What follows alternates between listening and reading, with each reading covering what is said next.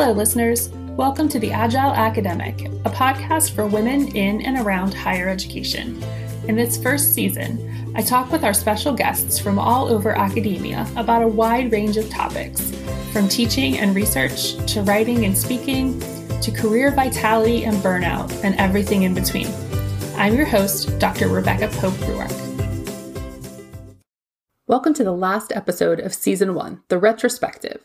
I really enjoyed talking to all of my guests this season and want to revisit one of the most important pieces of each episode the advice. At the end of each episode, I asked my guests to offer up something they wished every woman in and around higher ed knew. And I got some powerful awareness raising responses. So I want to share them again with you. But before I do that, I want to chat a little bit about another important element of each episode the focus on what I've been calling my four pillars of burnout resilience. But they really go beyond burnout and might be a bit of a life work philosophy for leading a healthy and meaningful academic life. Those four key ideas are purpose, compassion, connection, and balance. In each episode, I also asked each guest to talk about which one of those resonates most for them and their work in higher ed. So, in this retrospective episode, I want to talk a bit about each pillar, then revisit my guest's advice. Let's start with purpose. When I think about purpose, I think about the driving force, the goal, even the whisper in your head telling you how to move forward to something meaningful. Purpose is goal driven, but it's also values driven and vision driven. Purpose evolves with us. We have to pay attention to that evolution, but it's still the guiding force. Here's what episode 6 guest Lisa Munro said about her purpose. I wish people would dream bigger because I think sometimes like a therapist of mine said this to me once. She's like, Lisa, have you ever, like, this is when I was like in angst over like my lack of an academic job and working all these mm-hmm. crappy jobs. And I was like, oh my God, like, what is even happening? Yeah. And she's, I was like, oh my God, I just want an academic job desperately. And she was like, have you considered the possibility that um, academia may actually be too small for you? And I was like, well, uh, no, I had not and that really blew my mind so i mean like academia is a little box i mean you know it's part of the world mm-hmm. it's not the whole world like there is a much much bigger world out there mm-hmm. and i think it's possible to get what you want but i think you also have to be willing to sometimes step away from the thing that you th- thought you really mm-hmm. wanted most mm-hmm. to get what you really really want I mean, I think you just get really clear on what you need and what's going to make you happy. And then you have a vision and then you start, you know, your steps forward reflect that. Like, is this mm-hmm. step going to get me closer to my vision? Yes or no? Ooh, possibly not. Okay, I'm not going to do that. Is this step, even though it feels risky and scary? Yes. Here we go. Yes. And off you off you go. And every step you take towards your vision, you know, you're bringing it into reality. I mean, I don't think what I'm doing now would have been possible. The biggest flying leap I took was really moving to Mexico without a plan. But I think it took doing that to like bring right. yeah. the rest of the vision. You know, I had to be serious about it. Yeah. yeah. I had to I had to show myself and the universe that I was serious and, mm-hmm. and I was. Lisa's move to Mexico aligned with her personal and professional purpose for her life, but it took a while for her to articulate and pursue that specific purpose. It's easy to not clearly define our purpose or our values, to just go with the flow of what higher ed tells us to value and to want. But your purpose is your own. Check in, dream bigger. The second pillar that grounds the podcast and my burnout work is compassion. Here's what my guest and good friend Ashley Patriarca said about what she wishes women knew. Compassion for themselves. I'm I find it much easier to have compassion towards others than myself when I have a a lot on my plate. And I suspect the same is true for a lot of us. So, how do you think about compassion? In higher ed generally, and I think specifically during our COVID year, each of us has our own trauma, and it's just too easy, especially for women faculty, to take on others' pain. Too much and our empathy wells run dry, and compassion fatigue sets in. Episode 1 guest Sandy French said this You know, that old adage that women take care and men take charge and and and although it might sound strange the one thing i wish women in higher education would do would be to take less care of everyone else. And and stop feeling like the department's problems are are your problems i sometimes we have to own part of you know we're part of the problem we have to own that. Um, but we own our students problems and we own our universities problems and we own the bookstores problems when the students can't get their books on time. And and so I, I wish women i guess what i wish is that women would i'll try to combine them all have compassion for themselves and stop apologizing for having good boundaries. Like protect your space you know protect yourself protect your space and don't apologize for doing that Taking care of ourselves first gives us the space to thrive. Here's what episode two guest Katie Linder had to say about compassion. Well, I mean, I think for me, it has to be tied to radical self trust. That I guess what I would say is self loyalty and self awareness and self knowledge is not synonymous with selfishness. And I think that sometimes that's what we think. We think that, you know, if we focus on ourselves and we're loyal to ourselves first and what we really need in order to be aligned and kind of focused and living our best lives, being our best selves, that that somehow takes away from other people. And I think that it's a, it's, you know, we always hear the put your own mask on first, you know, um, the metaphor. And I guess it's kind of like that, but I'm also really focused on this concept that when you know yourself really well, it becomes way easier to do that. When you have a deep understanding of like i look at my calendar this week and wow i'm on zoom a lot and i'm going to need some recovery time because i know myself and i know that i'm i'm, not, I'm going to hit a limit or i'm going to have a capacity issue here. That's something that impacts my partner positively. It impacts the people i work with positively. Like it it kind of has this ripple effect of when i take care of myself and when i have a deep understanding of my core needs and my value system and how i'm making those decisions it has positive impacts on everyone around me. And and that includes my clients. It includes people who are in the communities that i run you know all different kinds of areas of my life. So i i think that that is the thing i would say is that you know you shouldn't be afraid to lean into that because it is going to have positive effects overall. And i think we're given messaging particularly gendered messaging that that can be very selfish to do that. And it's not. It's kind of the opposite I love the message from both Sandy and Katie that we as women have to commit to having compassion for ourselves before we can be present for others who also need attention and compassion. Karen Costa, my guest on episode three, talked about a new way to think about imposter syndrome specifically, which definitely impacts almost all of us at some point, if not regularly. So, what if we considered imposter syndrome to be a compassion issue?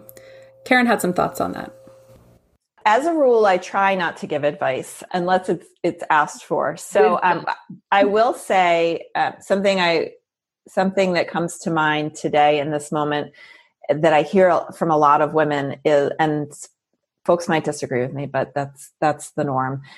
A piece of advice is to to reconsider imposter syndrome as internalized patriarchy, and I I hear a lot of women talking about imposter syndrome, and I think I don't love that phrase. I think it puts blame on the individual for um, it's a, I feel like it's deficit based and I just don't feel like it empowers women. So I, something that has been helpful to me, so I wouldn't give anybody advice, but I would say something that's been helpful to me is to re- reframe that and to say, oh, well, you know what? Guess what? When every day of your life you've been told to be quiet and to not rock the boat and to you know follow the, these rules that have been set for women. And then you step outside of that it's going to be excruciating. It's going to be really uncomfortable. It's going to create fear or terror or anxiety.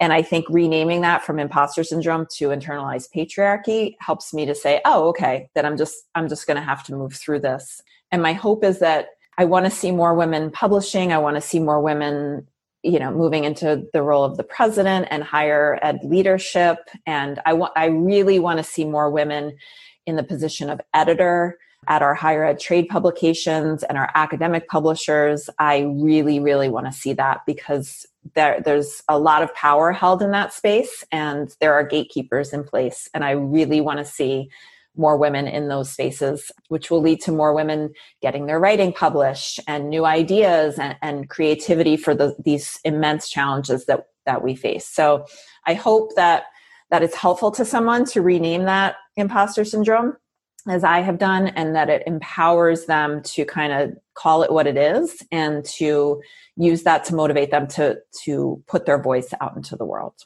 What a powerful way to think about imposter syndrome and compassion for ourselves. The next pillar I want to talk about is connection, which is really the basis for this entire podcast project. Higher ed's a culture that fosters competition. We compete for recognition, publication, grant money, and what feels like a hundred other things. And we were when we're always competing, intentionally or not, connecting can feel impossible or really exhausting. But connecting to others can be the most powerful part of the work that we do in academia. Here's what my friend Sandy French and I had to say about the women in our back channel group. I think one of the things that I'm thinking, you know, adding to what what you all have said is this this idea that there is not a single ounce of competition among any of us. Right? It's just not there. We would start laughing if someone tried to compete with one of them. if we tried so competitive. That's what's the ironic part of it. There's just it's just nothing there. We all value each other for our different strengths um, and for who we are as people. So, and we've talked about it being kind of it, it's not something that created immediately, right? It is something that we built up over time. But I my wish is for women in higher ed to find those people right it doesn't have to be a group of 10 people it doesn't have to be a women's group you know it can be two people right that you connect to and that you feel comfortable with having these conversations because these conversations make me a better person and a better professional who knows how i would have handled certain situations if i hadn't run it through you guys first and i know the same has happened for you too. And it's not that i was weak or didn't know how to handle a situation. It was you know i need a gut check. Am i on the right track here? Because i'm going to respond badly if i don't just test this a little bit with folks. Or is my anger justified here? Or is my concern justified here? And and the opportunity to return that to return that support i think is is is one of the most important things. It's not i don't never feel like i'm taking from you all I feel like we're always giving to each other even when it seems like we might be taking if that makes any sense yeah and i think to find those people you have to be willing to be those people right? Yeah. So it's, it's the first time your colleague or somebody you may not know very well comes to you and they're excited because they got a grant or they got a publication. Mm-hmm. And you have to quell that imposter syndrome that rises up in all of us to say, you got something good and that must say something bad about me right? So we have to be those people that say I can share on your accomplishment and I can be happy for you. And that doesn't mean there's not space for me in the discipline. There's not value to the research that I'm doing, or this person got a teaching award, so I must not be a great teacher. You have to be that person, I think, that opens up the space and says there's room for all of us. And then you you tend to attract like attracts like when you say, gosh, so and so took that so well. I really want to talk to her again. So to, I think we have to be those people. Talking about opening and really claiming our space as women in higher ed might mean breaking socially ingrained habits, and it probably does mean breaking those habits, which is what my friend Jen Veltos and I talked about in episode one. My pet peeve, the thing that I wish all women would know and do, is stop apologizing, reframe it, I've I've been working on this for about 2 or 3 years now. I don't say I'm sorry I'm late. I say thank you for your patience, thank you for waiting. I don't say you know I'm sorry that I forgot to reply to your message which happened this morning. I'll say things like thank you for reminding me. That when I see women do it and and I see it happening in administration too and that's where it drives me batty is when women apologize for taking up space and they have great ideas. The men in the room just share their ideas, and the women are like, oh, you know, well, I was thinking and maybe and and you know, but it's but it's a Friday, so who knows? And and I'm just like, no, you have good ideas, state them so i i just if if there was one thing i wish women would do or knew it is don't apologize and especially don't apologize for taking up space. And that leads us into the last pillar balance. We all know how much easier said than done balance can be. Sometimes talking about work life balance just feels like a joke waiting for a punchline. My episode 5 guest michelle dion thompson takes balance and rest very seriously for herself and her clients it's okay to take time away. And I don't mean go on leave. I mean Fridays at two, I'm out. I don't care what's going on. right. Times that means that you're going to say, yeah, I'm not teaching today. Today, that's the, the I'm going to send an email to my students and it's going to be X, Y, and Z Mm-hmm. because that's what's going to have to happen so I can keep track of me. Yeah, Mm-hmm. it's okay to take time away. And you actually don't have to tell people you're doing it. You just do it.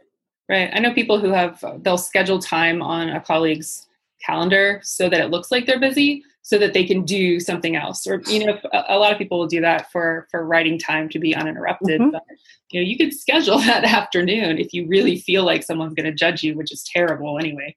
Right. But put it, put it on your calendar, label it something and I to uh, once, oh, you know, when we were face to face, I actually would schedule in for the students and for me a research day. So the student, because mm-hmm. the because of the t- nature of what I would give students to do, I'm like, that's your day. We're at this part of the project. You're going to work on that.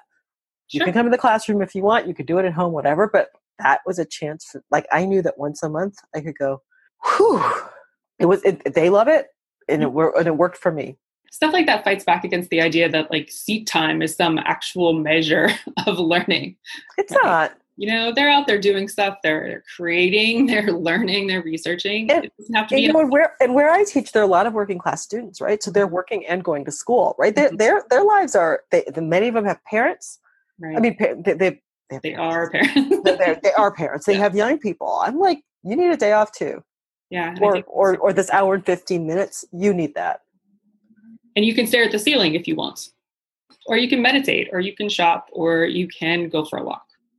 Exactly. Go pet a horse. Exactly. What you know, whatever. You know, and plan it out in advance because you need it Yeah. in advance. You know, and going to a conference is not time off unless Mm-hmm. you book the room two days ahead and you just stay there, whatever. But like, but like, you Yeah. really need that time. It's okay to step away. And episode six guest Sarah Rose Cavanagh talked about balance from a different angle. I think saying no is feel okay to say no and also ask for things, you know, and that this has definitely been a lesson that I have learned. And part of it is just, you know, over the years being on different committees and seeing different behaviors of male and female faculty. And it just seems like you can ask for things like like we have this whole grant pro, um, granting program that gives faculty some money to do some research and i was talking to a fellow faculty we were on a, a search committee together and he said oh i always ask you know it has like this cap right and he's like i always ask for more than the cap and i usually get it and, I, and I said how can you ask for more than the cap the cap is the cap right? Right. But the cap is apparently not the cap. Mhm. And I I absolutely bet you that women ask for more than the cap almost never. And so I have really tried to intentionally ask for more things. And then the other part of that is saying no to, I, I think we're reluctant to say no to things. And I think it's really important. I mean, it's a little bit of a cliche, but um, I think that it is one of the hardest things to learn to say no and to ask other people for things. Because what are they going to? Maybe they'll say no, but right. maybe they won't. The worst thing that can happen. It's, Mhm. no. So, those are the four pillars of my resilience philosophy through the wise words of my guests on season one of the Agile Academic podcast for women in higher ed. But before I wrap up this retrospective episode to conclude season one, I want to leave you with a conversation episode seven guest Mary Churchill and I had about the value of coaching for women in higher ed. Thanks for listening to the season, and I'll see you back here in June for season two. What is one thing that you wish academic women knew about coaching? how powerful it is, really, how helpful it is in this sense of, I think what I hear the most from my clients is, I don't do anything for myself. And I'm I'm saying this as a client, right? Like they don't do anything for themselves. And they realize as they get into the coaching sessions, wow, this is one hour every two weeks, because that's my normal schedule, where I have someone who is just there for me who is not we're not i don't feel like you have to tell your stories and i have like you're here i'm paying you to be here for me for one hour.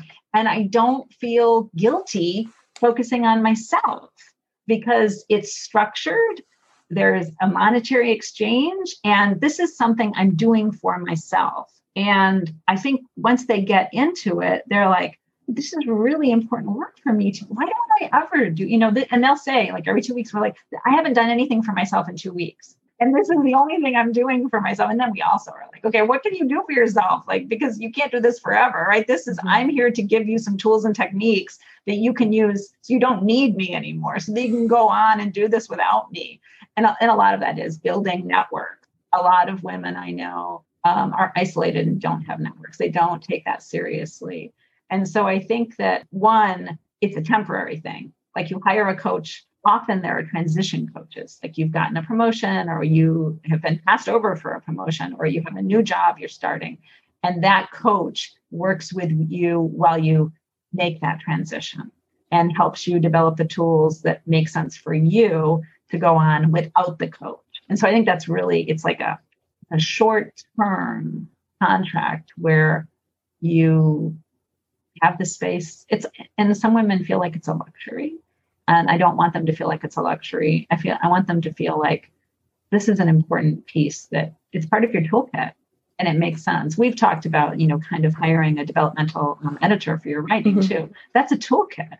Like we should not feel like we're cheating or that we're not worth it or feel guilty. Like these are things to be used. And trust me, the men use them feel less. They don't feel guilty. They don't. They, it's an investment that they make in their future. Yeah, that's the way I try to think about it too. Is it is an investment in yourself and in your future. It's not a luxury. It's an opportunity. I hope people will continue to take advantage of it. And I hope women will continue to do the training to become coaches so they can be there for other women in this context. Thanks for listening to this episode of the Agile Academic Podcast for Women in Higher Ed. To make sure you don't miss an episode, follow the show on Apple and Google podcasting apps and bookmark the show page, where you'll find show notes and a transcript with each episode. You'll find the show at RebeccaPopeRuark.com slash podcast. If you'd like to recommend someone to interview, please just complete the contact form at the bottom of the page. Take care and stay well.